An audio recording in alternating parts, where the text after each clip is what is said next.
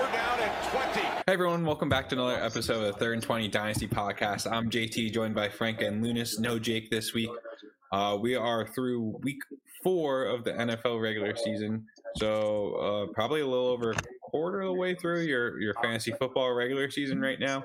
Um, and I'm just going to kick it off with we've had some rough fantasy football performances from certain people. Obviously, we've talked about breakout players last week or in the weeks prior, like Puka Nacua, Tank Dell, Nico Collins. Those guys are looking good. Um, this week, we're going to focus more on the, the downside, the bad players and rough teams. And I'm just going to kick it off with you guys. Uh, we had the London game, Falcons versus Jaguars absolutely brutal. Some people could only watch it if they were in, into the uh, finding their streams on certain sites. Um, they had to watch the um, Disney Plus version where they're all cartoons. Um, but the Falcons and Jaguars uh, played in London. It was not good for the Falcons. Desmond Ridder threw interceptions on back to back plays. Um, clamorings for Taylor Heinicke on Twitter. Uh, Arthur Smith said, no, that's not going to happen. But essentially, the pass catchers for the Falcons have been brutal uh, in terms of fantasy output. Mm. Uh, Desmond Ridder, downright awful. What are your guys' thoughts on this Falcons team? Where do we go going forward? Is this a buy opportunity? Is this a get out like at a perceived low, but it's just going to keep going down? What are you guys doing? I think right now, realistically, we're, you're probably in an annoying purgatory situation but yeah. I am not as panicked on the Falcons players as other people are. Obviously, if you're a contender right now, you're in a little bit of a rough position. But I think that even with Arthur Smith as the coach, you can have Kyle Pitts and Drake London be successful. I think the problem is easily more so Desmond Ridder than Arthur Smith. Like, obviously, Arthur Smith, this is not a favorable scenario, but we've seen players like AJ Brown and Corey Davis both be top 24 receivers, with AJ Brown being like a, a low end wide receiver one, mid tier wide receiver one. And it was because the offense was an elite offense, right? Tannehill was at least getting the job done. Ridder is not getting the job done, right? So whether that's he improves or Taylor Heinicke becomes the the QB or Arthur Smith gets fired, I think that there's so many paths for these players that are ta- that have basically to me proven that they're talented. It's not them that's the issue. That I would rather be in than panic sell or anything. It's it's just it's not going to hold for for the long term, in my opinion. Um, go ahead, Lance. I was just gonna say, yeah, I think selling either of them uh, right now would be a big mistake. And kind of going off Frank's point, like we know these guys are t- like, uh, what is it? Kyle Pitts had the only thousand yard season as a rookie tight end in NFL history, I think, or maybe like he's one of two players to ever do it. Um, but so no, I'm not. I'm just concerned about like more so just the rest of this season. And I guess if you are thinking to buy, do you think it'd be cheaper in a couple weeks if they're sticking with the quarterback coach combo? I do think at some point later in the season, Heinicke will become the starter, and it'll be a nice boost for those two guys. Because I do agree, like as annoying as Arthur Smith is, I think the QB play has kind of been like the main thing that's been fucking them. Because Desmond Ridder's not, at least in my opinion, the top 32 quarterback in the NFL. Um, and I think Heinicke will be a small boost over him. But so no, I think selling either at this point will make a big mistake. Well, I mean, it would be a big mistake, as like frustrating as they may be here's here's a trade that I've actually been seeing happen uh, multiple times. Um, and I think it's one of the more popular ways of pivoting off. A lot of people are trading their Kyle Pitts for Sam LaPorta. What are your guys? That. Yeah, what are your guys' thoughts on that? Do you think that's yeah, I'll be on the Kyle Pitts side, but the fact of the matter is, is that Sam LaPorta has a pretty darn good chance right now of finishing higher. It's going to be interesting with Jameson Williams getting back if that even helps Sam LaPorta. If the Lions' offense can really start hitting their strides in the passing game, but I, I think more times than not that hurts LaPorta a little bit, dude. I, I think that the tight end position right now is just in a in a really wacky spot because none of them have really played up to their expectation. I think maybe Mark Andrews is the only one that is kind of been playing his way other than these rookies, right? A LaPorta just going crazy. Um, you know, I think a lot of these guys, even Kelce hasn't really been insane, insane. Um, so I think that we're going to see a whole different landscape from this point in the season on, where we have some tight ends that, you know, right their early season woes. Um, sticking with the tight end talk for like 30 more seconds before we uh, wrap up the Falcons. I did see online that allegedly this is one of the worst starts that tight ends have had in in years. Like there haven't really I been many it. good tight ends.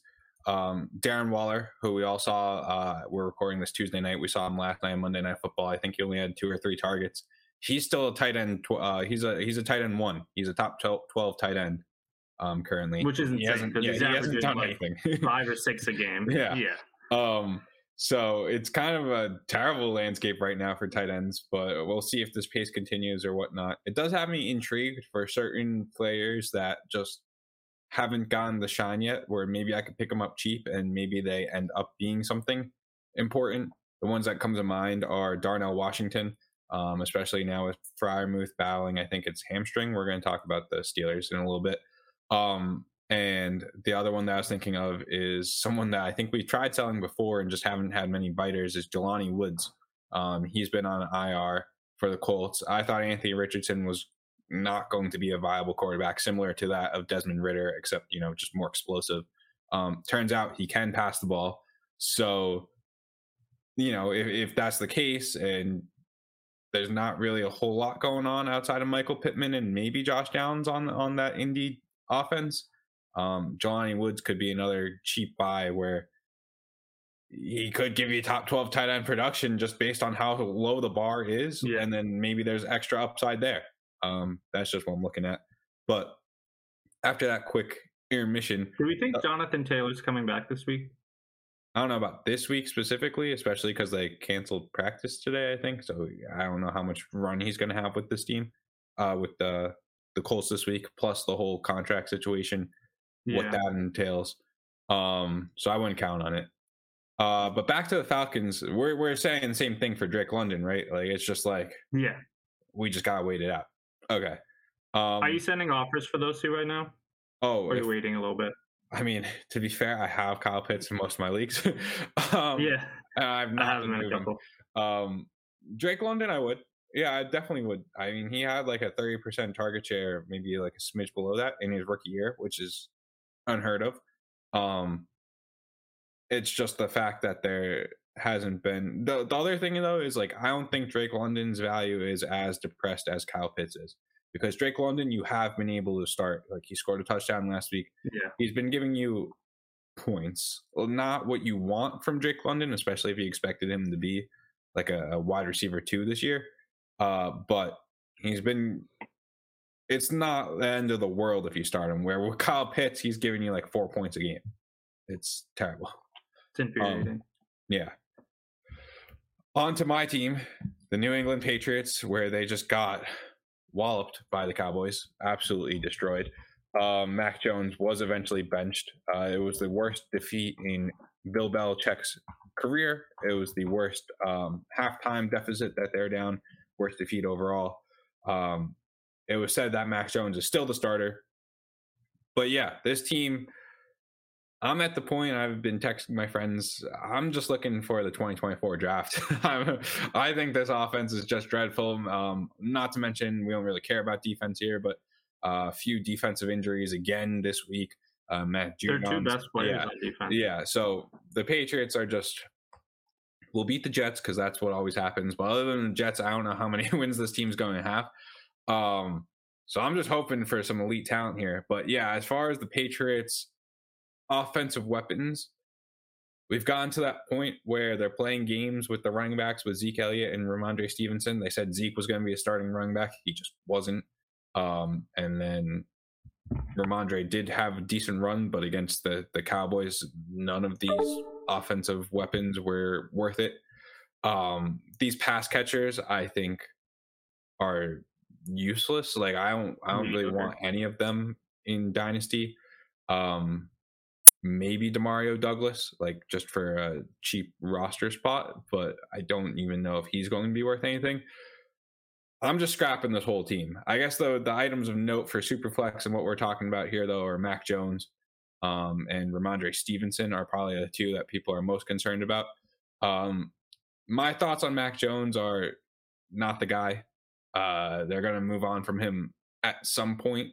I think he gives you cheap QB2 value in Superflex, and I think he'll be on another team, uh, be as the starting quarterback. I just he's just a cheap quarterback too, though. It's nothing. He's not ever going to progress to more than that. He's kind of just a worse Kirk Cousins.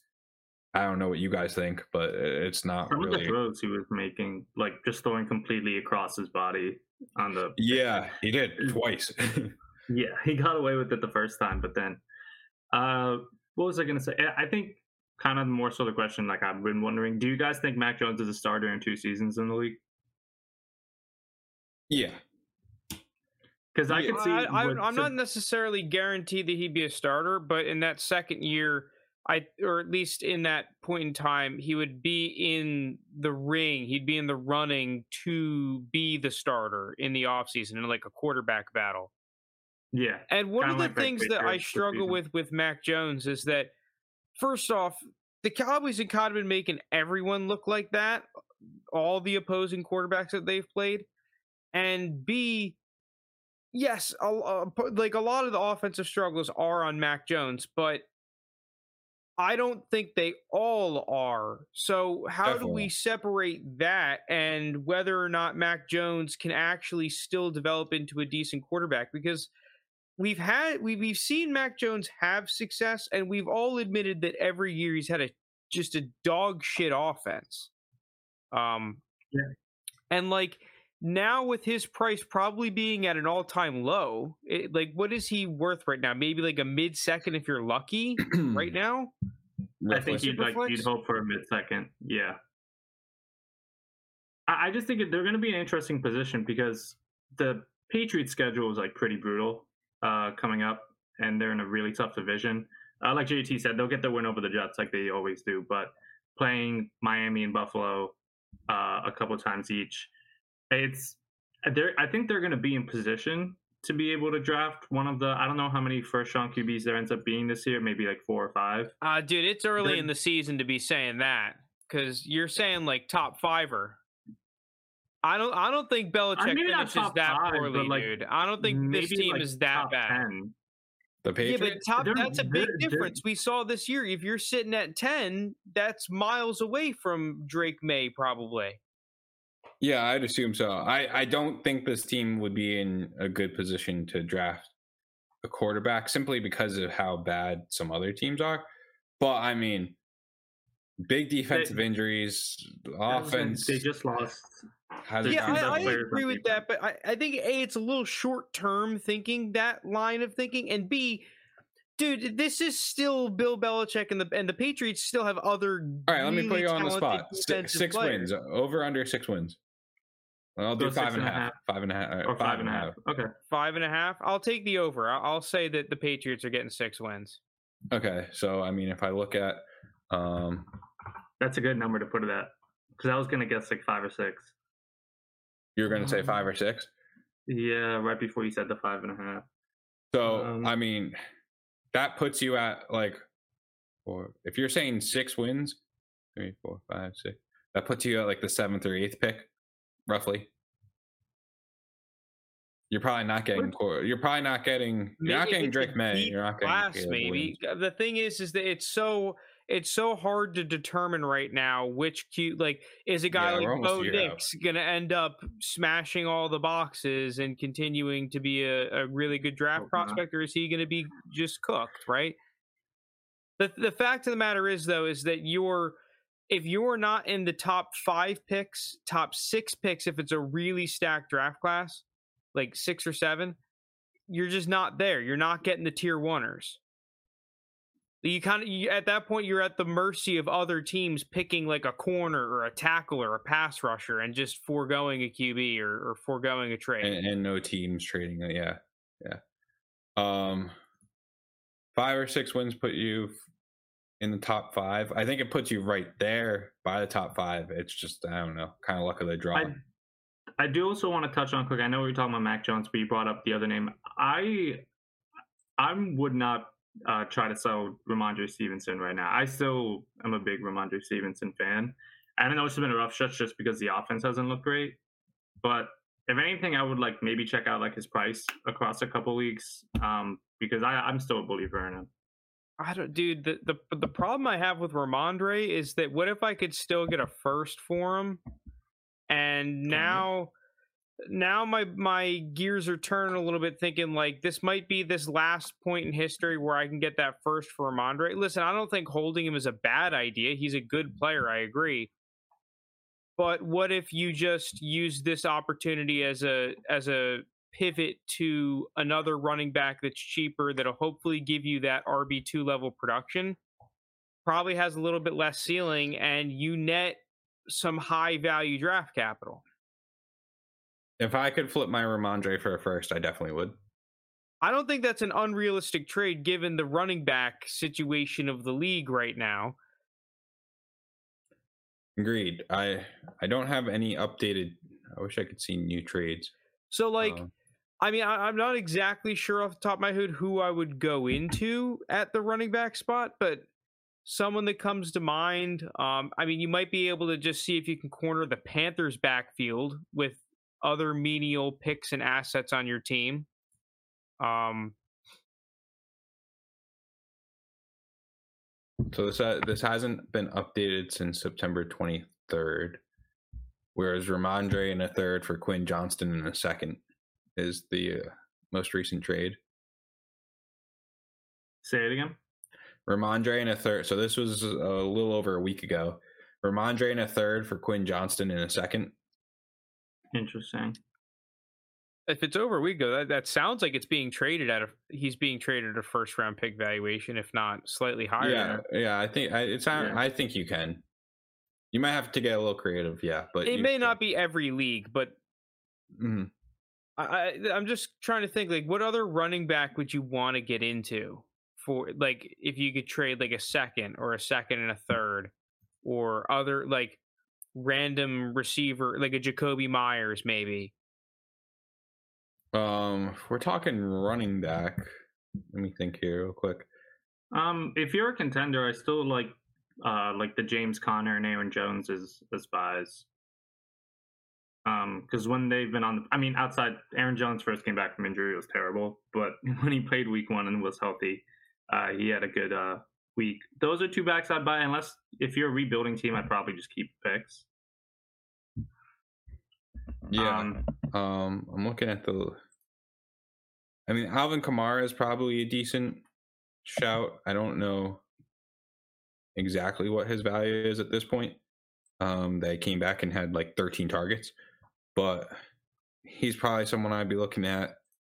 Um, I think you can get Mostert pretty cheap with all the Achane hype, and Mostert is still getting pretty good usage. I gotta be honest, guys. This running back landscape, super Not bleak. Good. it's super bleak. Besides, like, and like a lot of like the new James ones have come up for like young running backs. Yeah, yeah, James um, because a lot of like the, the decent ones now are like guys who are first or second year guys, where people are going to overvalue them. So it becomes kind of tricky to be able to trade into one.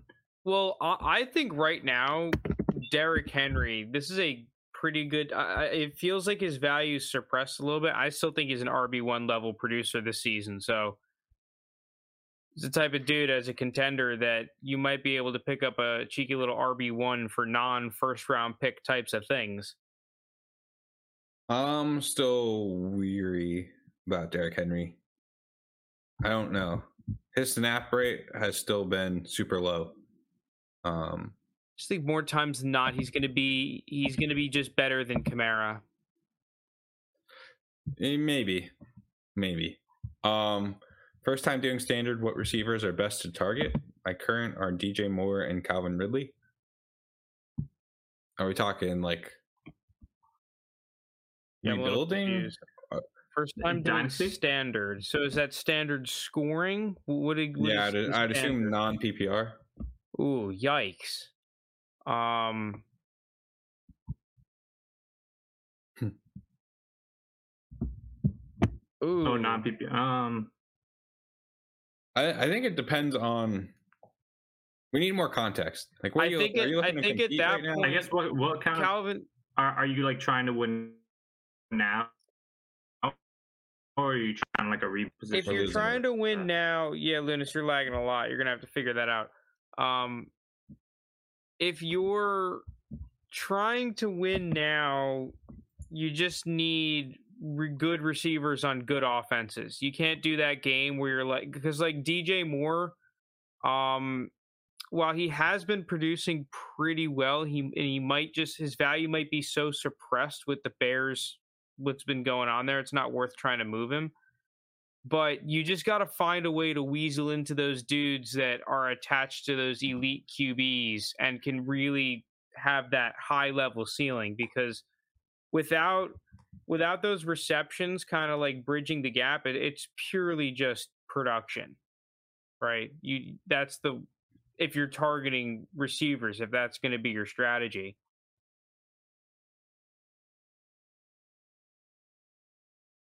Yeah. Um, I kind of want more context before I figure out what to say here. So hit us up with like what your team Um, build is, what you're looking for. I so if I were to do a trade, I think potentially Cooper Kupp. Now the buy window may be over, but if he misses this week, because it sounds like he's going to miss this week, and maybe that injury window is still there.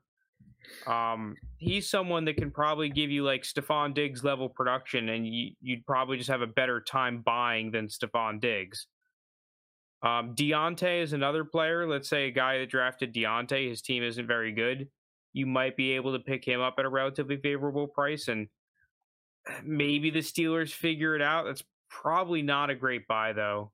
Um, well, let's get into Steelers talk because they're next on our on our thing. Um, Kenny Pickett, I guess, avoided major injury. Um, but this yeah, dude, we're just we're this this, and I I I hate our fan base, but I do agree with them. Like Canada's just not it.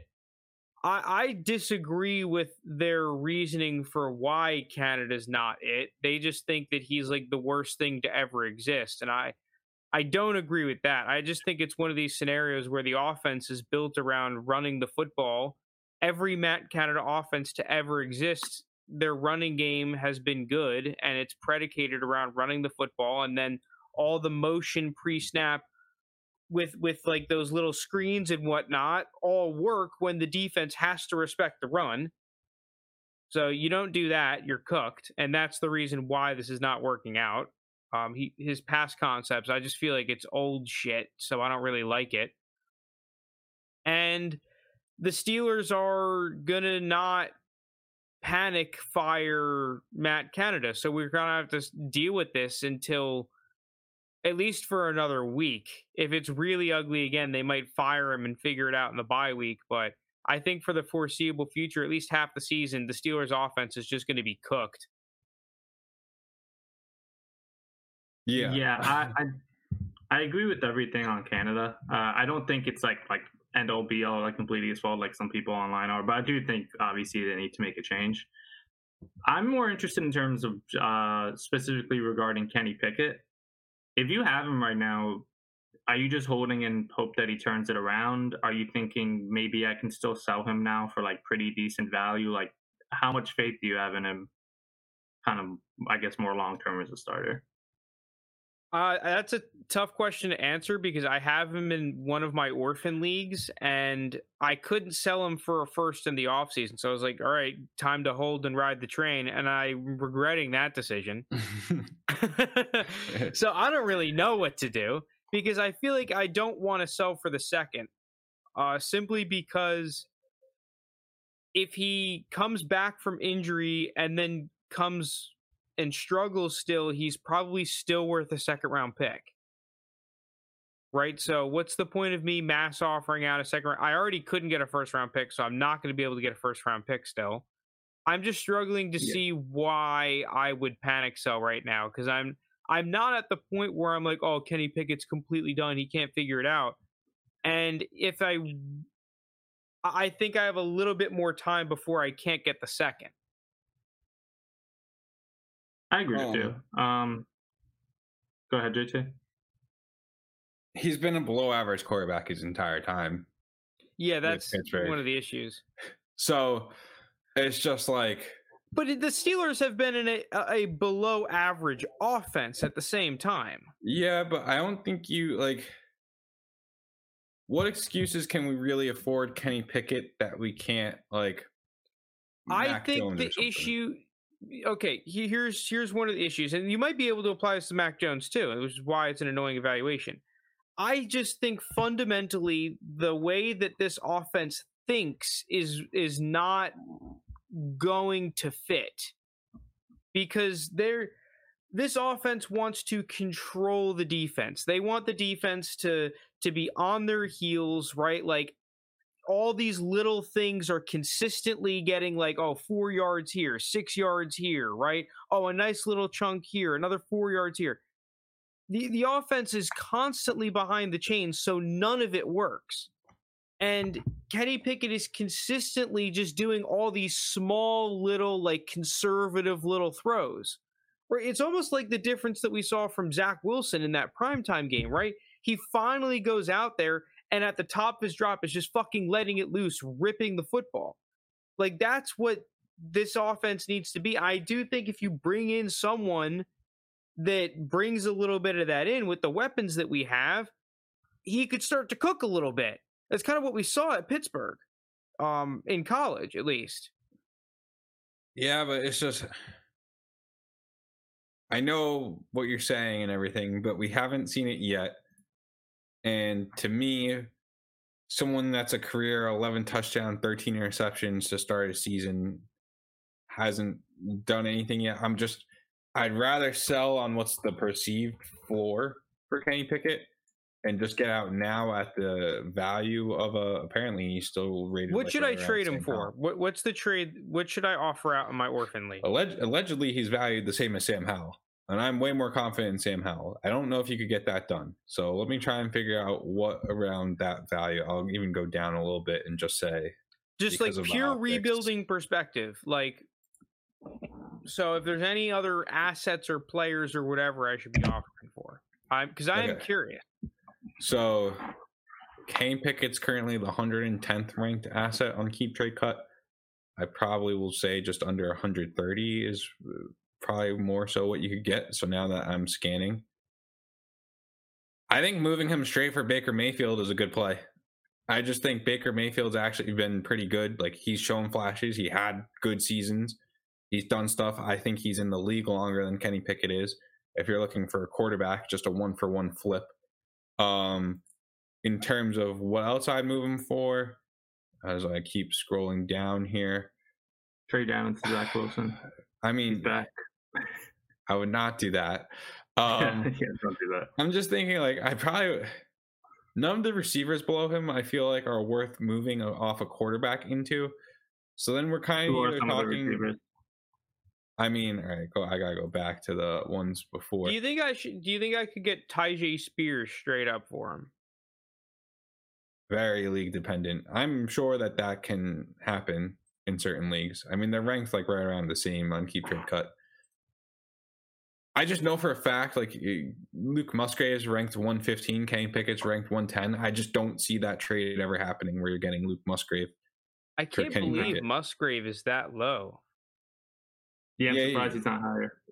He's not had the sharp increase that like Laporta has. Um, because like someone like zach charbonnet has really been holding that that value pretty well that's surprising to me Yeah, my thing. So I, I don't know if you're looking on keep trade cut now as Yeah. well. Like the wide receivers just don't look worth it moving into. Maybe if you're a big Josh Downs guy, but I'm like I think he's okay. I'm not trading off a quarterback into him though. I'll say that much. Um, so it's either you gotta you gotta gotta do that one for one swap. Kenny Pickett for Baker Mayfield, which I think could get done, uh, just because we've seen Baker Mayfield already go to different teams. Kenny Pickett still has he's on that team. He's got good weapons. Yada yada. Or you got to go for picks, which don't feel great. or you gotta try trading up like Kenny Pickett plus, but I just don't know what that gets I, you. You know, I think I I think I lean more towards Frank's side in terms of I I'd rather hold because, and I don't even I just really think like he's gonna keep going down. I know, but like I could see like ways for him. First off, I don't think Pittsburgh to get this out of the way. They're not going to have a bad enough record to get any of like those top guys. Um, which I'm not even worried. I'm worried But- about like Mitch Trubisky. I'm, I'm worried about. I'm not. I'm not as worried about Mitch. I think like there might be if he just puts together a couple of good games at the end of the year. Uh, if they bring in like a new OC this summer, maybe he gets like a small boost off of that hype, similar to what Mac Jones got last summer when they brought in uh, Bill O'Brien to replace Matt Canada. And then I think maybe around then, you So the, uh, when he's like entering as the starter next season with a new OC. well, if he's entering as the starter, um, yeah, The so the issue from a player perspective that I have with Kenny Pickett is that I can understand like the offense just being shit from like a, a philosophical perspective and some of the play calling and the predictability and you know all these excuse kind of things right that are i think are, a lot of it is valid. But i just hate how kenny pickett still has not made any improvement at his just pure drop back passing. If anything i feel like he's worse at it this year than he was last year he still bails on pockets that he shouldn't be bailing in and there's still a lot of just missed throws and a lot of them easy. So for all the good that he ever does there's like too bad. He I- can like develop but that is a little bit scary and that is the back of my mind right i'm on my fucking orphan team it's not like i have value to just play around with oh what if he figures it out fuck it who cares i have other quarterbacks like no i'm trying to stonk over here I found I found my um my move.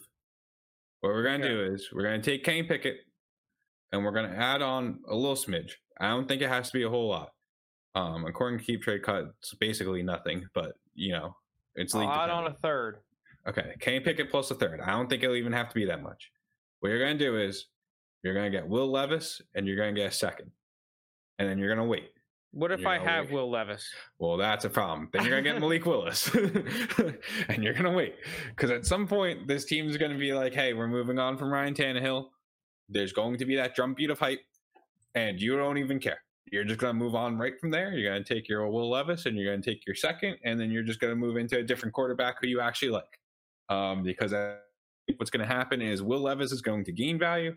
He's going to be probably around what Kenny Pickett's worth um, at the time. Like I think Kenny Pickett's going to go down a little bit. I think Will Levis is going to go up a little bit. They'll meet in the middle.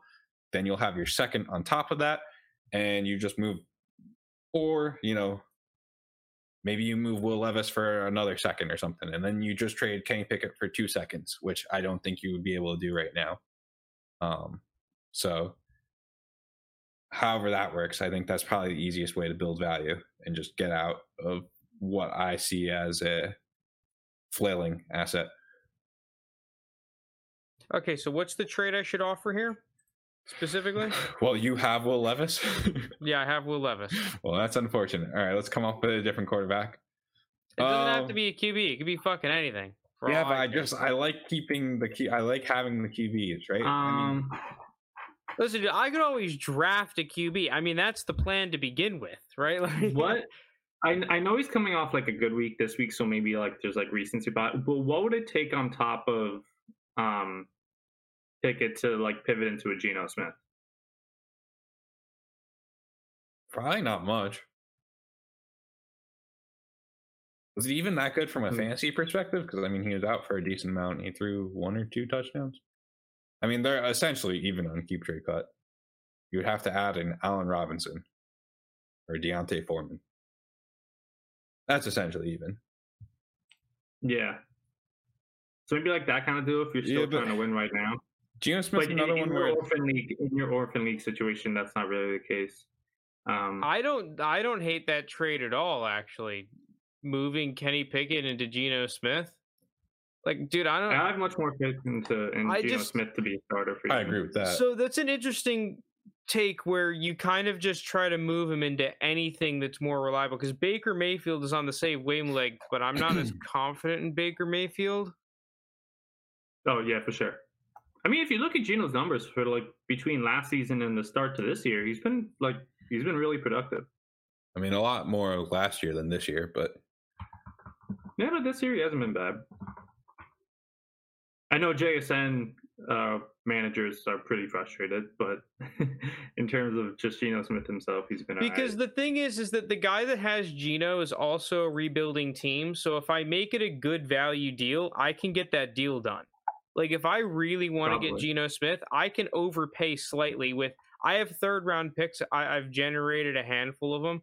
I did one of those deals moving Jakobi Meyers in the third for Luke Musgrave because I just don't want to hold Jakobi Meyers. I, I think he's a decent player, but I thought I thought that was a good deal. I was surprised when you were worried that you may have. I, I guess I don't know. I'm pretty high on Musgrave uh, from what I've seen so far this year. Um, I am too. So I, I think that Musgrave is just a guy that's going to stick around and be a good tight end. Yeah, same. Um. So yeah, uh, I guess all in all, Steelers offense not super great. None of us really here are huge fans of Kenny Pickett long term. nope. I I mean I like our receivers, but man, this this ain't it, bro. This ain't it. New. York oh. Giants. Well, we were just talking about Geno Smith, so yeah, they got Geno Smith and the Seahawks sacked Daniel Jones ten times. Geno um, Smith, Giants legend. So yeah, that's the first thing that needs to be mentioned is that I mean the offensive line, not only are there just like communication issues, which I think are on Daniel Jones, a lot of them, but it, it's just their interior is getting blown up. Their tackles are just not blocking people at times from miscommunications. It's just a fucking. Evan Neal looks like a really bad bust. But um, so far, the thing is, though, is that this offense was able to move the ball. It was just the red zone turnovers that absolutely killed them. So while I think you take a team like the Steelers just getting completely walloped by the Texans and not being able to do anything, at least the Giants that could have been a really close football game if the Giants didn't turn the football yeah. over. They had two fourth and shorts that they didn't convert, and then the Daniel Jones pick six. Um, oh, the, the pick six the right there. Um, and then and also you get like Saquon back fumbling. now. Daniel Jones fumbling at like his own fifteen, and the Seahawks just had it yeah, like the Giants. Yeah, this is a game without. Yeah, I, the thing is, this team. I know, but we, we can say that. But if you look at Daniel Jones' season as a whole, it's yeah, no. Daniel, Daniel Jones. Daniel Jones is not good. The problem is, I don't know how to evaluate like the rest of this team, right? Because is Darren Waller washed, or is this just a case of this team so bad?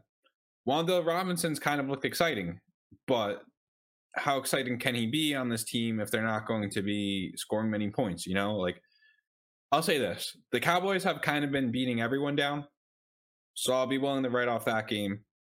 This game was also kind of an aberration. It's just where we get to like we're talking about the Cardinals game where they still weren't able to do anything against the Cardinals, which many people had as like a yeah, but I mean overall. that, but also like I know the game should have been closer, but still, like if you look at Daniel Jones' like final numbers, this is the Seahawks defense. They let Andy Dalton go up and down the field pretty easily. I think Andy Dalton had like 300 passing yards with a washed up Adam Thielen and Terrace Marshall. That like that just the true. week prior. That is true.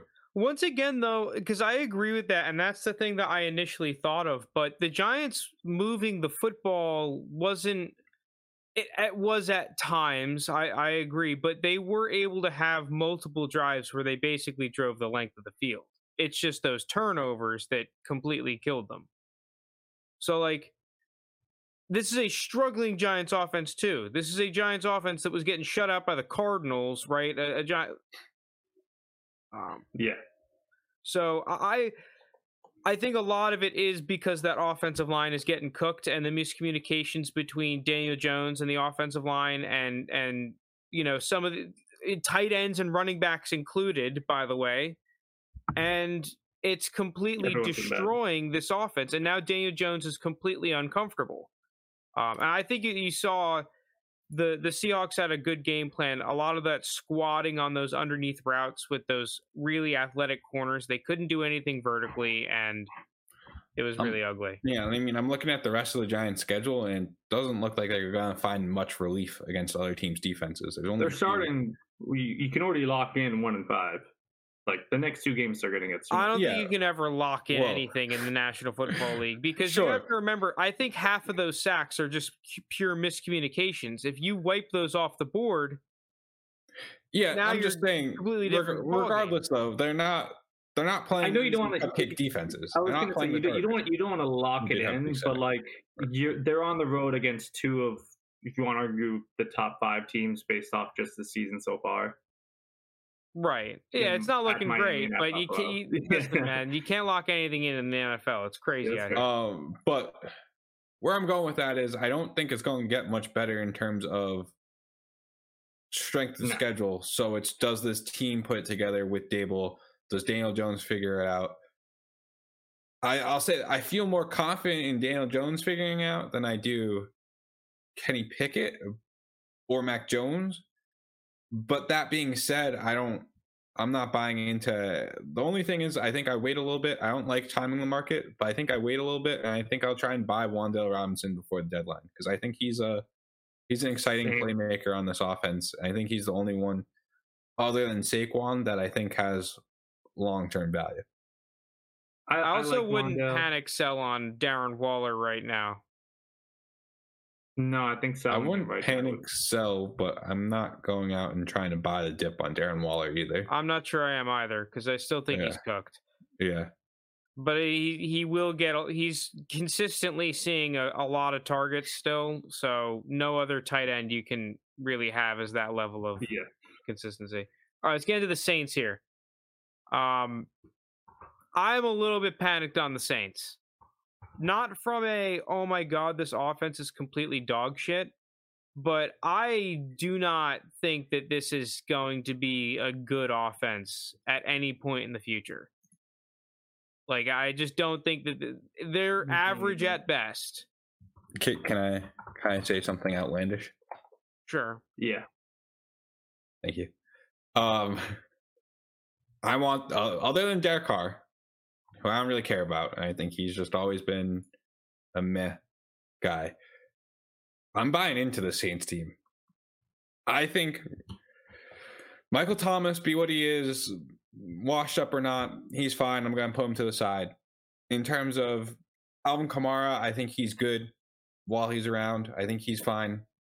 That's whatever. Kendre Miller, I think, is a solid buy as well, especially with the injury depressed value that he's had. Um, and then coming back, not really doing anything yet. I think he's he could be a solid buy. But the two that I'm really in, I'll start off with my less outlandish take because I don't think it's that crazy. I think Rashid Shaheed belongs in the league. I think he's someone that's worth rostering. I think he's going to be a long term play. You know, maybe he's not an exciting 14 point per game player, right? But I think he's someone that can give you those flex value points and he's super cheap. He's one of those guys. He's got great PFF receiving grades. Um, he did a lot in his rookie year with his limited opportunity. Uh, he's doing the same now. He's just an explosive, fun player to watch.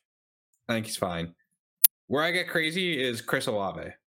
He's so fucking Yeah, good. he's a stud. He's currently He's wide. so he's good. currently wide receiver eight on keep trade cut. He he might. He I might think be there's a my good I don't know how many argument to be He might be my wide wide receiver three. He Yeah, might I be my a wide good receiver argument three to have him be wide receiver three.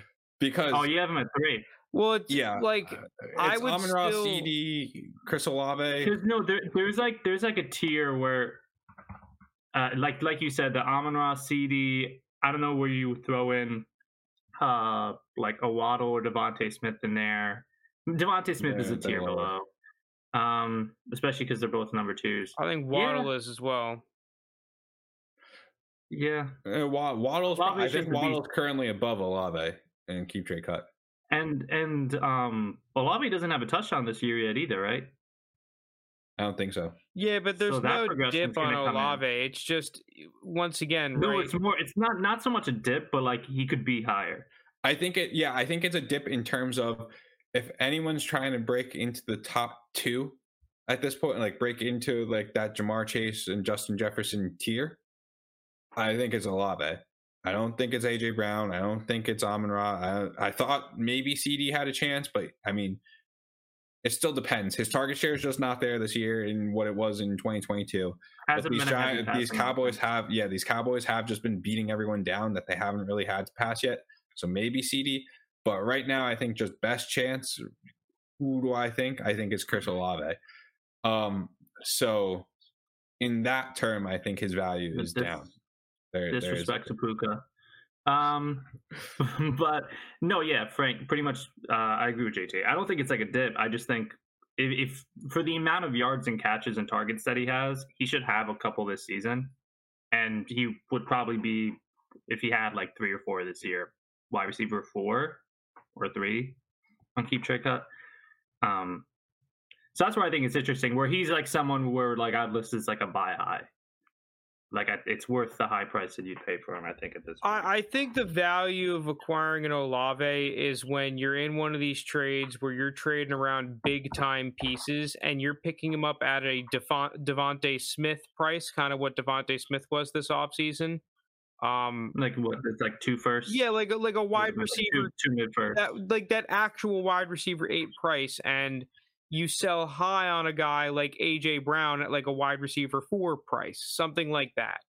Um, I've seen people try and do that. I don't know if it's happened. I don't know if you're able to move AJ Brown for Olave anymore. I, I'm not sure either. Uh, but after after this week though, where uh, didn't AJ Brown have two touchdowns? Well, the thing is, the past, the past when you have when you have a team that is really trying to make a push for a championship, that's where a move like that can get done, where they're really chasing points. I think in a vacuum, you're right. That trade very rarely gets done. True. All right, maybe it wasn't that outlandish if you guys are both kind of. Well, no, I'm mostly just fully in on Olave. Um, I might send out some feelers for Kendre Miller uh, over the next couple weeks. I think it'll be interesting. I don't know um, kind of what their plan next season would be with Kamara and Jamaal Williams, and I still like him. Um, I like him on like a similar level to Achane. I know Achane now. Everyone's like, I don't know what it, what's his dynasty running back ranking gone up to. Who knows? He dude, he's he's he's RB four in the season, and he had 1.9 points mm. after week two. yeah, he's well, RB four. he's, he's, currently running back eight on keep trade cut. He's running back eight now. Yeah, he is above That's Jonathan wild. Taylor and Saquon. That's and Austin Ekeler. Holy shit! Dude, that's what I'm saying, dude. He People are right, going crazy about right below. Yeah, is, that, I don't think that's a thing, though. He is catching up to Breece Hall, Tony Pollard, points. and Travis Etienne. Oh, man, man if wild. I can between like between like the Breece between like the Breece Hall kind of like slight dip as he's recovering from his ACL and the Jets offense struggling, and then the Achane hype. If I could find out a way to flip Achane and like another asset on top into Breece Hall, I'd be all over that. The the most recent keep trade cuts revol- revolving around Achane where Achane ETN 2025 mid first. It was keep Achane, uh, trade ETN, cut the first, keep Achane. Wait, I think he wants to be called Achan. Achan. Trade yeah, Jordan H-on. Addison. Achan. Trade Jordan Harris Addison. Cut Bryce Young. Keep Cooper Kupp, Trade. I'll call him Devon. And cut Bryce Young. So keep yeah, him. Trade Metcalf. Cut Davante keep Etn, trade him, cut Kenneth Walker. I don't know. It's that's high value. I don't know how we started talking about him though, but yeah. So I, I, was bringing up I was bringing up Kendre Miller and like kind of how oh. coming oh. into the season those two backs were kind of viewed in the same tier. But Kendre Miller hasn't gotten. I mean, Achane was ahead of him, but like Kendre Miller yeah. wasn't super far behind. He's and, not going to be pushing into that running back eight territory, but I mean, right now, no. Kendre Miller on keep trade cut is Man, considered the Achane. A chain coming a far away from those healthy scratches earlier yeah, in the year. Yeah. Kendre is currently running back thirty three, as we've okay. seen. It I only mean, takes two good weeks. well, it only takes a forty-five point performance, and then you're up to running back eight.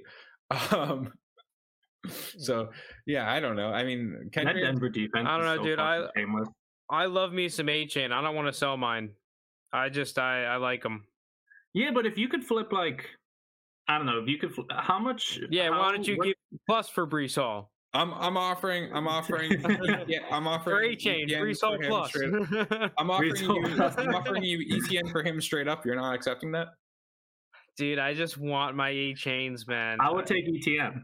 What about Tony? And I like get A Achane. Tony Pollard. I'm offering you Tony Pollard. Ooh, Tony Pollard is interesting. I probably would take these players. Okay. I mean that's like right around where he's ranked. Because yeah, the, the don't know. problem is, is that I think Mostert is still going to see like at least forty percent of the snaps, thirty-five Yeah, percent he of the snaps. He is no Achane. Even if Achane is a super beast, right? Like, I just Raheem Mostert is really good. Yeah, that's what I'm gonna say. Mostert is look great, and he was one of the running backs I brought up earlier when we were talking about like cheaper backs you can uh currently trade for, especially with the hype Achane's been getting. No, with Achane, he's never gonna be like a workhorse type guy. You're just banking on the Miami offense being. As I disagree it with that. I think A Chain could be a workhorse type guy. I think that's a misconception about him, even though he's not the biggest back in the world. I mean, that's what he was. That's what he did, and why Texas A and M was able to kind of turn their offense around. I more so started handing the ball to him Mostert. twenty five times a game. Yeah, Um, but I don't think that will happen on this current offense yeah. because of the because Raheem Mostert is good, and if Jeff Wilson comes back, I think that he is also potentially good enough to see the field. Wilson solid. Yeah, he's he's just a good back. All right, let's get into the Panthers. Um, the the panic meter on Bryce Young. No, The immature. no, not at all. I, I Um, think Bryce Young is fantastic, man. I, I really like what I've been seeing out of him, which is you know you're going to be the only person. I feel like I'm the only person saying that. Dude, the I know, I- anticipation throws that him and Stroud make are ridiculous I think he's been young fine, players. and I- he's he's got no help. Where CJ Stroud, No, he has he is zero help. CJ Um, Stroud's got Tank Dell and Nico Collins. They're looking for reports are they're looking to trade for a big time wide receiver because for wide receiver. one. they're not saw that. doing Bryce Young justice currently. I mean, when Terrace Marshall's leading your team in targets, I like Terrace Marshall. He's getting ten targets for this team. I, you're in trouble. Like, course- Jonathan the course Mingo's of ended up being Thielen. nothing. So I Um, think I think mhm. part of the issue with Bryce Young is that he just plays the game at such a ridiculous level, and some of the passes that he makes are just so absurd that he just ha- doesn't have that chemistry with the offense that some of the other guys that are able to make these throws do. And that's why instead of seeing these amazing touchdown passes, you see it bouncing off their face mask. And I also think potentially why you saw a guy like Andy Dalton come in there and have a little bit more success is that Andy Dalton is is just more used to running this NFL offense and will he doesn't have any upside, but he's going to execute your game plan at a replacement level, like above, slightly above replacement level. Right? He's going to just kind of go in and do his thing, and he's started in the league for a long ass time. He can go in there and have success. So, give, also- Bry- give Bryce Young re- real quick, just all in all. I think if you give Bryce Young some players that he actually gels with, some people that he has that chemistry, just one guy is really all he needs. And Yeah. I think you'll see him really turn it around. I don't even think it's turning around. It's we've seen he's improving week over week so far. I think I week was saw- definitely his worst week, and I think this has been his best week. And it's just been constant, slow, steady progression. Yeah. If you do end up getting him someone, I don't know who that would be, who's in the market to trade their wide receivers in the Trade middle of the wide year. But receiver. yeah, if they're There- able There'll to, probably be there'll probably be a couple teams that start to shop guys. Um, I don't know what the Raiders are gonna do. Like, so you think like Devontae was on the block? I don't think they're going to move on from Devontae. It has Hey, to I be one of those younger guys about to get a contract, but even so, I just I don't You know think where if- those if the- teams are. Tee Higgins, if the Bengals No, like why would the Bengals? Like the Bengals are you they- draft Marvin Harrison. they Can you they're, imagine? they're not going to be that bad. the the thing is like like those teams they're not going to be bad. Like they're going to be looking to be competing and, and you know fighting for playoff spots. I don't think they're going to move on from their their top wide receiver No. who's going to get a contract. It would probably have to be something this offseason.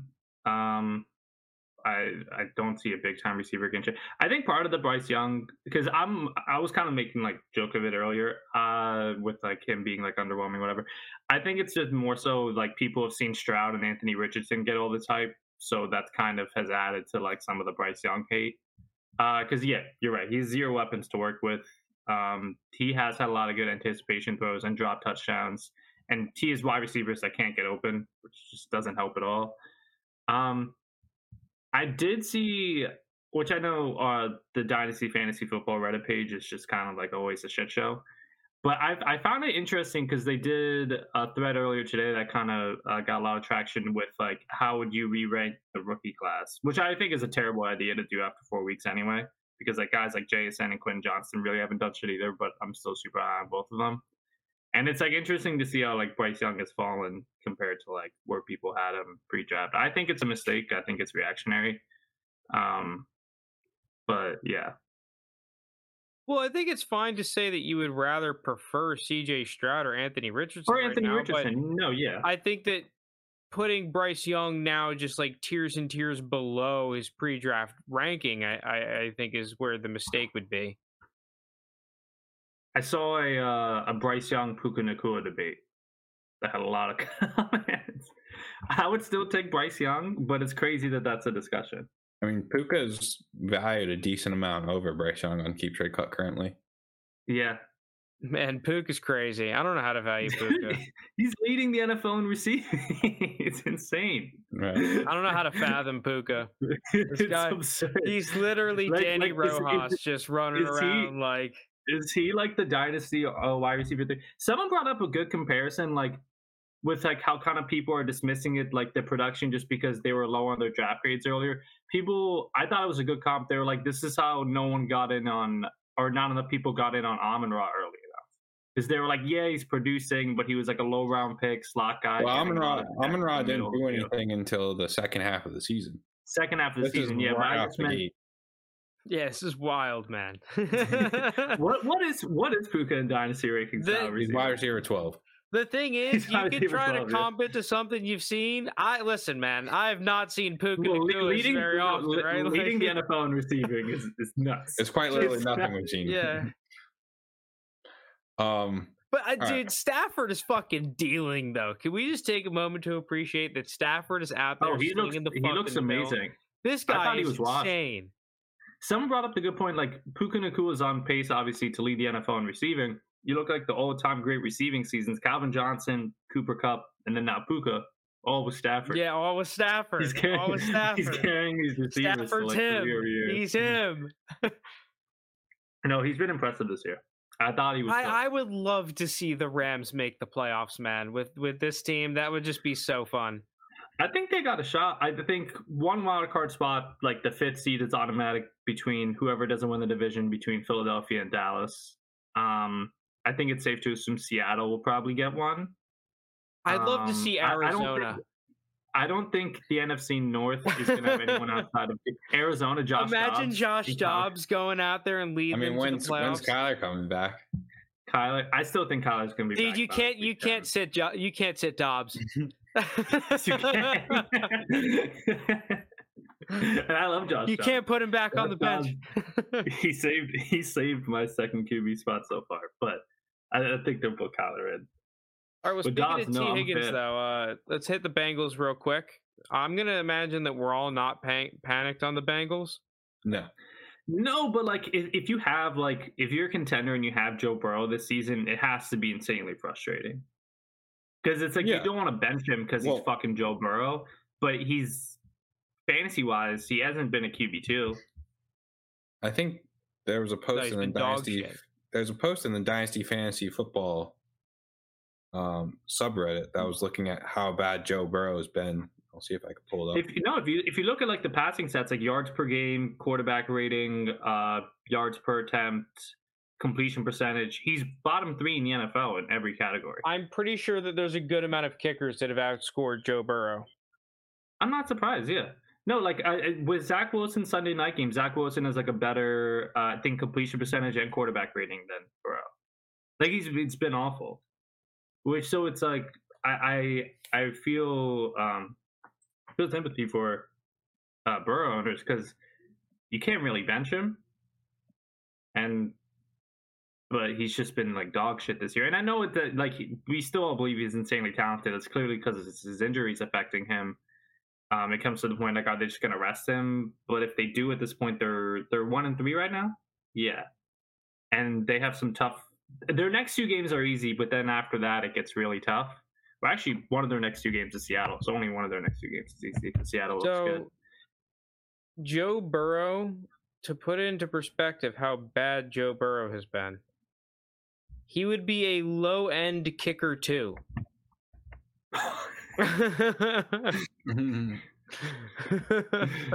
Dude, it's been bad, man. He's he is right at what Chris Boswell. He uh Burrow's at eight point four, Boswell's at eight point five, and Boswell is kicker sixteen. it, it's been bad. Should you trade Joe Burrow for Boswell? People are asking. So he would be he would be kicker seventeen. Yeah, but to go back to your original point, Frank, I mean, I don't think anyone's truly panicking, but this is very much an injured Joe Burrow who teams are taking advantage of and teeing off on. And until he gets healthy or until they're able to give him some relief, right, I just think it's not going to look good for the Bengals. Um, and the problem with that, though, is looking at their schedule yeah, like he's, I, getting, he's getting outscored by like like Zach Wilson, who didn't even like Desmond Ridder. Um, I, I said the problem with I meant to say what the the nice thing about it is they have the Cardinals this week, then the Seahawks next week. So maybe yeah, he puts it together. Yeah, he they should start. But start but going. even if that doesn't happen, he got the bye week in, in three weeks from now. They'll get healthy. Yeah. They have a touch stretch right after the bye week, but like at least that should be a healthy team going forward. And at least, you know, this is a team that does play tough against good defenses. So I don't think it's that much concern. I think it's a team that's going to turn around in the coming weeks. I'm not panicked at all. All right, let's get into some trades that we're doing.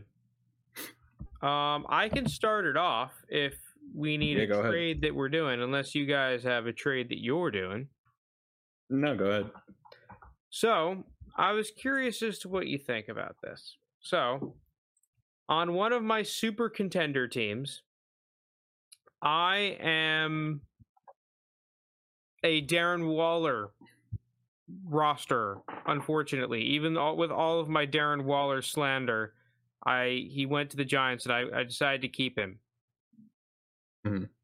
I could trade a projected early third for your boy JT Hunter Henry, who has been one of uh, he's actually been pretty good. He's 28. Is that a deal that is worth doing, or is that just going to be too clunky for the roster and I should pass up on that and keep the early third? Like, am I ever uh, going to be playing Hunter Henry over Darren Waller? Am I just going to keep playing Darren Waller? My backup tight end. Let me see who my backup tight end is. Uh, there's this league.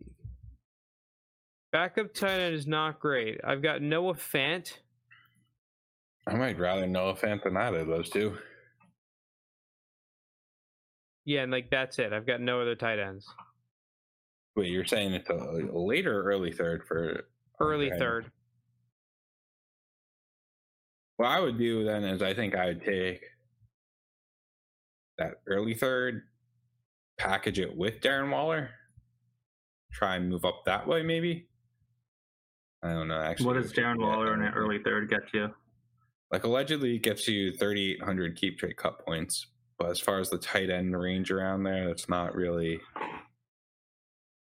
I mean, maybe you could get George Kittle. Maybe. I mean, how is it worth maybe going Darren Waller plus for Pitts while Pitts is down, even as a contender? Yeah. Just go real fucking crazy. Just do you think? Do you think if, you could if, get Pitts for um, Waller and a single first now? Yeah, I've seen. I looked on the, oh, uh, yeah, the definitely. trade. I yeah, I've seen trades of just Pitts for first straight.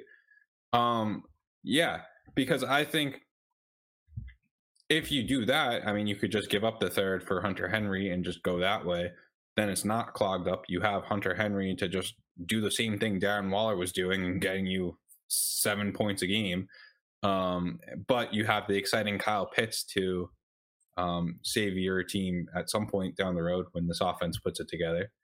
Um, another option is maybe moving into Luke Musgrave, Darren Waller plus a smidge to get Luke Musgrave. Shouldn't be a whole lot, I don't think.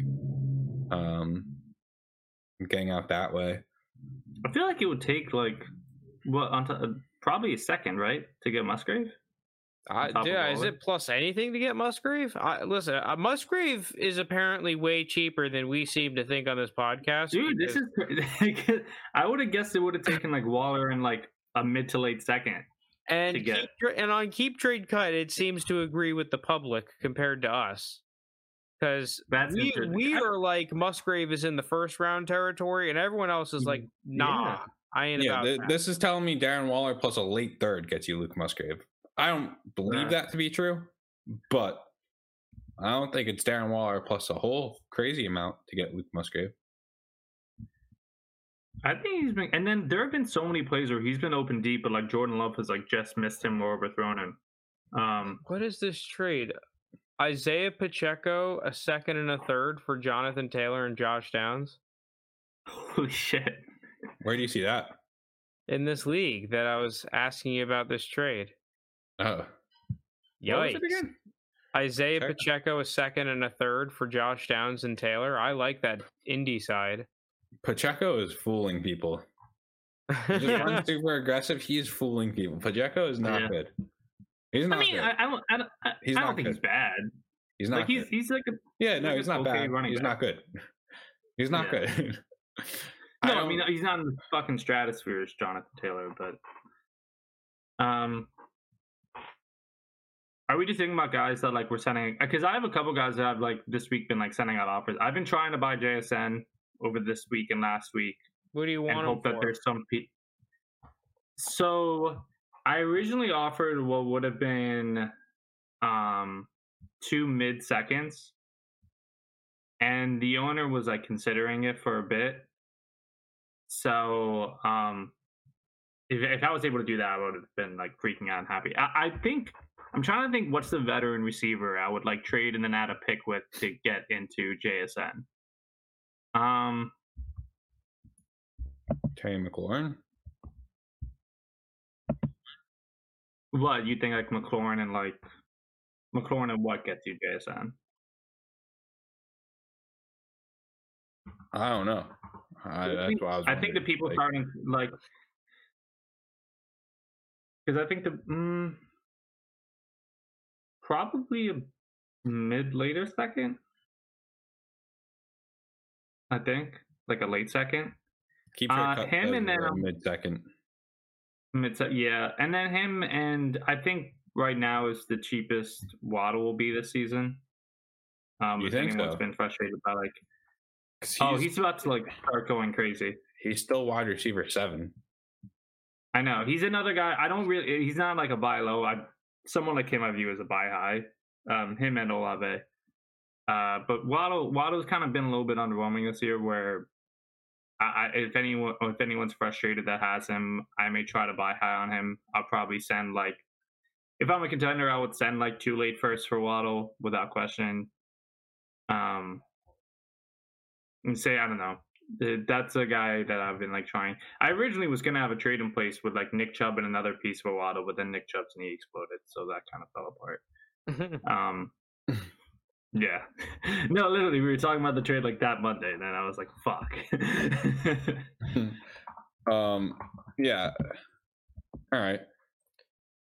Um, any other trades you're doing, Lounis, or do you want me to go? You can go. Um, so I could do trades that I've done first, I guess. In our home league, I traded, and one of our viewers, Parker, called to talk about my thoughts on it. I traded away Derrick Henry, Jerome Ford, and a fourth for David Njoku, Antonio Gibson, and Treylon Burks. To me, this felt like it was a, a sell high on Jerome Ford, definitely, and then kind of a sell yeah. high on Derrick Henry. I, I missed it by a week. Um, but sell high on those two for players I think that I'm all buying super low on. Um, the Commanders, Antonio Gibson had fumbling issues. Um, he was getting very similar snap percentages to Brian Robinson, so I thought that was fine. I kind of just needed a warm body there, so that was why I went for Antonio Gibson. But Njoku and Treylon Burks were more the guys I was going after. Um, David Njoku, I think, is one of those guys who's actually like a, a week in and week out starting tight end. Um, having Kyle Pitts, I should have started. If I started him this week, I would have won in my home league. Um, but he had the fire issue like the day after I traded for him. Um, David Njoku, though, I think is very good in terms of he's got a good target percentage. He, he is pretty a pretty focal point on this offense. Obviously, it's Amari Cooper first, but then I believe it's David Njoku. You could argue Elijah Moore. Um, it's just a team that hadn't put it together yet, but did have a string of very tough defenses right off the bat. Now they're going into the bye week, and then they have a much easier schedule coming up. I think David Njoku is going to look good for the rest of the season, especially with how low the bar is set at the tight end position currently.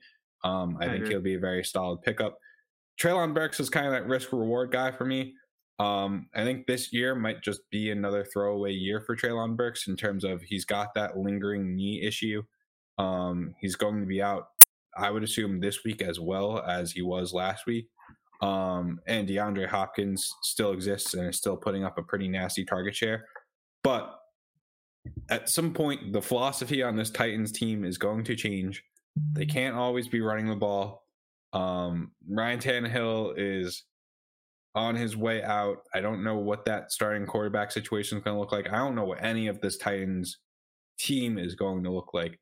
But I'm still yeah. buying into Treylon Burks, the player who, when is health, when is fully healthy, which has been short lived so far, has been really good. But it's just that's the risk reward there. It's he hasn't been healthy. I could just be buying a Jerry Jeudy Part Two, where it's just exciting player but can never put it together kind of thing. But I figured at the price of someone I picked up in the fifth round of a rookie draft and an aging Derrick Henry, I thought it was fine.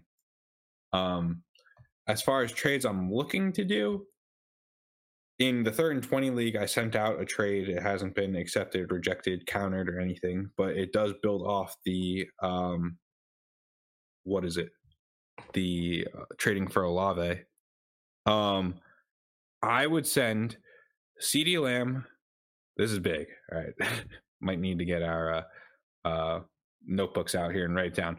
I'd be sending CeeDee Lamb, Travis Etienne, a 2025 Whoa. first, a 2025 second, and a 2024 second. So Lamb Etienne, a first and two seconds for Drake London, Olave, Breece Hall, and Mac Jones. Hmm. Hasn't been accepted, rejected, countered. Etienne.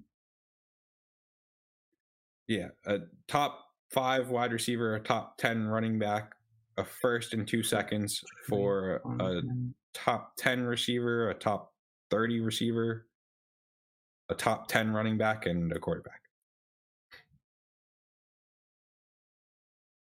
Who so were the players you were getting again? It was Breece Hall, Olave London, and Mac Jones.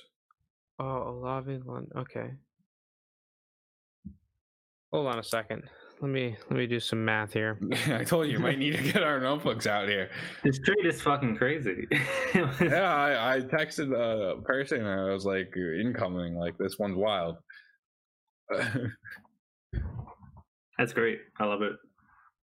Yeah, it's nice to be in the, like this this league. I feel like I have a lot of flexibility with what where my team's at and what I can do. Um, yeah, so Keep Trade Cut says that I, uh, I mean, Keep Trade Cut. I would advise it's not really worth when you're putting in all these pieces in a in a trade calculator. Um, would you? Okay, well here's here's. Would you rather have CeeDee in a second or Olave and Mac Jones? Olave and Mac Jones. in a second or Olave. I'd rather, uh, rather Olave and Mac Jones. That's close. Are we assuming like a random second? Sure. Yeah. Now, would you rather have Breece Hall or Etienne in a second? Breece Hall, maybe Breece Etienne. Hall. I'm still so high on Breece Hall.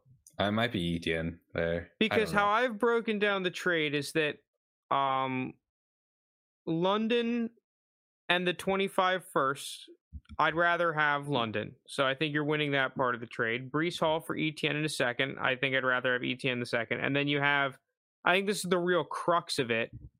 Olave and Mac Jones or CeeDee Lamb in that second. yeah, because it I think it really depends on how you value CeeDee Lamb compared to Olave and whether like if you're the person that legitimately has CeeDee Lamb at that wide receiver three and thinks Olave is a tier down, or if you're kind of like we were saying earlier and thinking that Olave and CeeDee Lamb are in the same tier, then I think that you could see why like and if that's your line of thinking, then yeah, that's why you like this trade, especially because you're getting a pretty decent price on Mac Jones in London. It is funny looking at it in terms of it was four. Wait, were they? No, they weren't all the same draft class. Um, it's three twenty two first and 2021 first, late 2021 first for CeeDee Lamb Etienne. Two seconds in the first. I don't know. Um, I mean, my rationale about it was kind of the same, where it's I feel like I'm buying a bunch of players at their depressed value for players that I think are at their what they should be worth. Um, with a little smidge extra in the it's keep trade cut says I'm giving up a late second extra in value. Um or a Derek Carr in value. Um and to me I think it's worth it to just get into those players that I all really like. I don't know if I really like Mac Jones. But he's a warm body quarterback that I think will be in the league, and I think he'll be starting uh, for he'll he'll be getting playing time still for a while. I'm much more confident in Mac Jones than um Dan. I think he'll be the Patriots. He'll So- probably be the Patriots starter again next season. Another trade I was thinking of doing. This is, I guess, almost going more into like uh philosophical debate. But I've got this contending team. I lost Nick Chubb. I have a good amount of draft picks at my disposal. I've got a first, two seconds, three thirds um, for this draft class. So I've got some shit to kind of play around with. Two tight end league. Is it worth trying to move these picks around for contending pieces or and I've kind of noticed this from the draft. it- like with this two tight end thing going on, I feel like the in a 12 team league, these draft picks now become so so much more valuable because these um these random tight ends are now actually pretty good. Like your Cole Kmet can now actually blossom into a first round pick type valuation almost as much, if not just as much as the running backs can. Where does someone like um Darnell Washington go in rookie drafts? He's gonna still go in the third round. Okay. The like the, the tight ends go up are increased a little bit more, but I think it's more so the good tight ends are now actually valued Yeah, more so than like all tight ends are now insanely valued. I think it's similar to the QBs where it's like the really good ones you really fucking want, but if you're a trash QB, you're still going to be worth like Yeah. a third. Okay. So in that essence, I don't know. I feel like you hold the picks. So like yeah, these third round picks now, I- I'm thinking, men, especially last year, man. If you were picking up like the the the, the guys who picked up Musgraves and LaPortas and whatnot in the early seconds and thirds and whatnot, just Oh, wherever they fell, man, those are great picks. And yeah, this is a really good tight end class, but I think you could go back and just look at if you were the dude scoop, like if you just had extra picks to scoop up tight ends at cost you're almost bound to hit on one, not necessarily long term, but a lot of these guys have at least looked like they were going to hit initially. Cole Kmet was probably a dude you could have sold for a pretty penny at his heyday in a two tight Yeah. end league. Um, I mean, Dallas Goedert has almost panned out. Mike Gesicki, there was definitely a sell window at some point with him. For sure. Um, I'm just trying to think of random tight ends off the top of my head that were like decent draft prospects. Um, Noah Fant had like a pretty. He had Yeah, like a window where he was like, on But his e- so even a guy like a Cade Otton, though, let's say you pick up Cade Otton late third round, even if you can't, see because I can't really, I have him, I can't really sell him for a lot. Two tight end league, like my second tight end, rotational kind of pieces. It's kind of nice, you know. He's low. He's Yeah. at least plays like. yeah.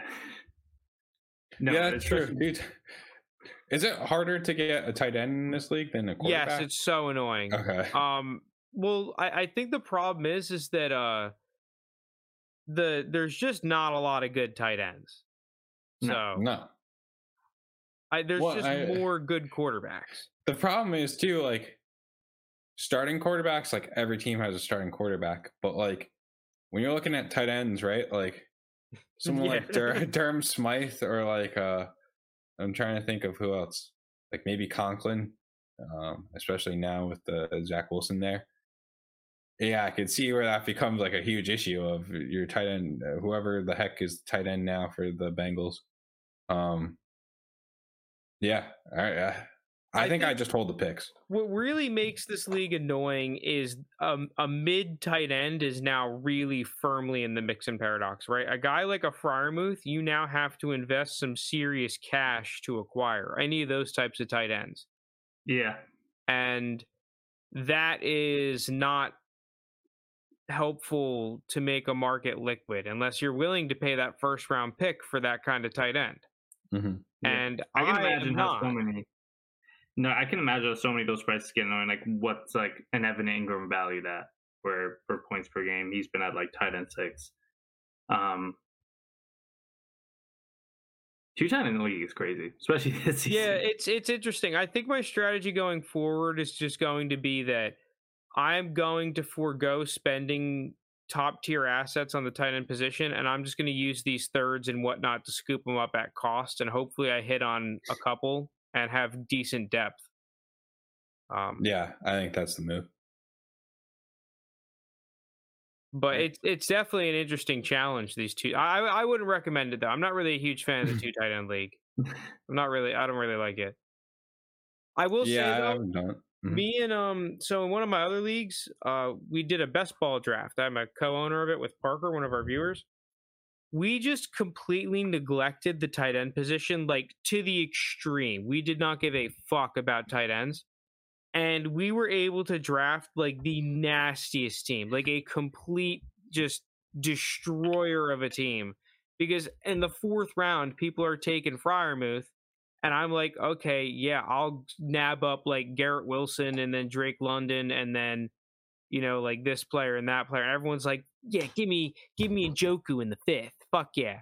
Like, so I was like, dude, fuck that. Um, no, I can't imagine how crazy a draft like that is for two tight ends.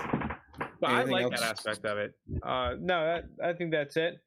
Made it this far. Thank you so much for listening. Thank you so much for watching. Really appreciate it. Um, like, subscribe, all that stuff. We love y'all. We'll catch you next Tuesday. Peace out. Thanks, everyone. Yeah.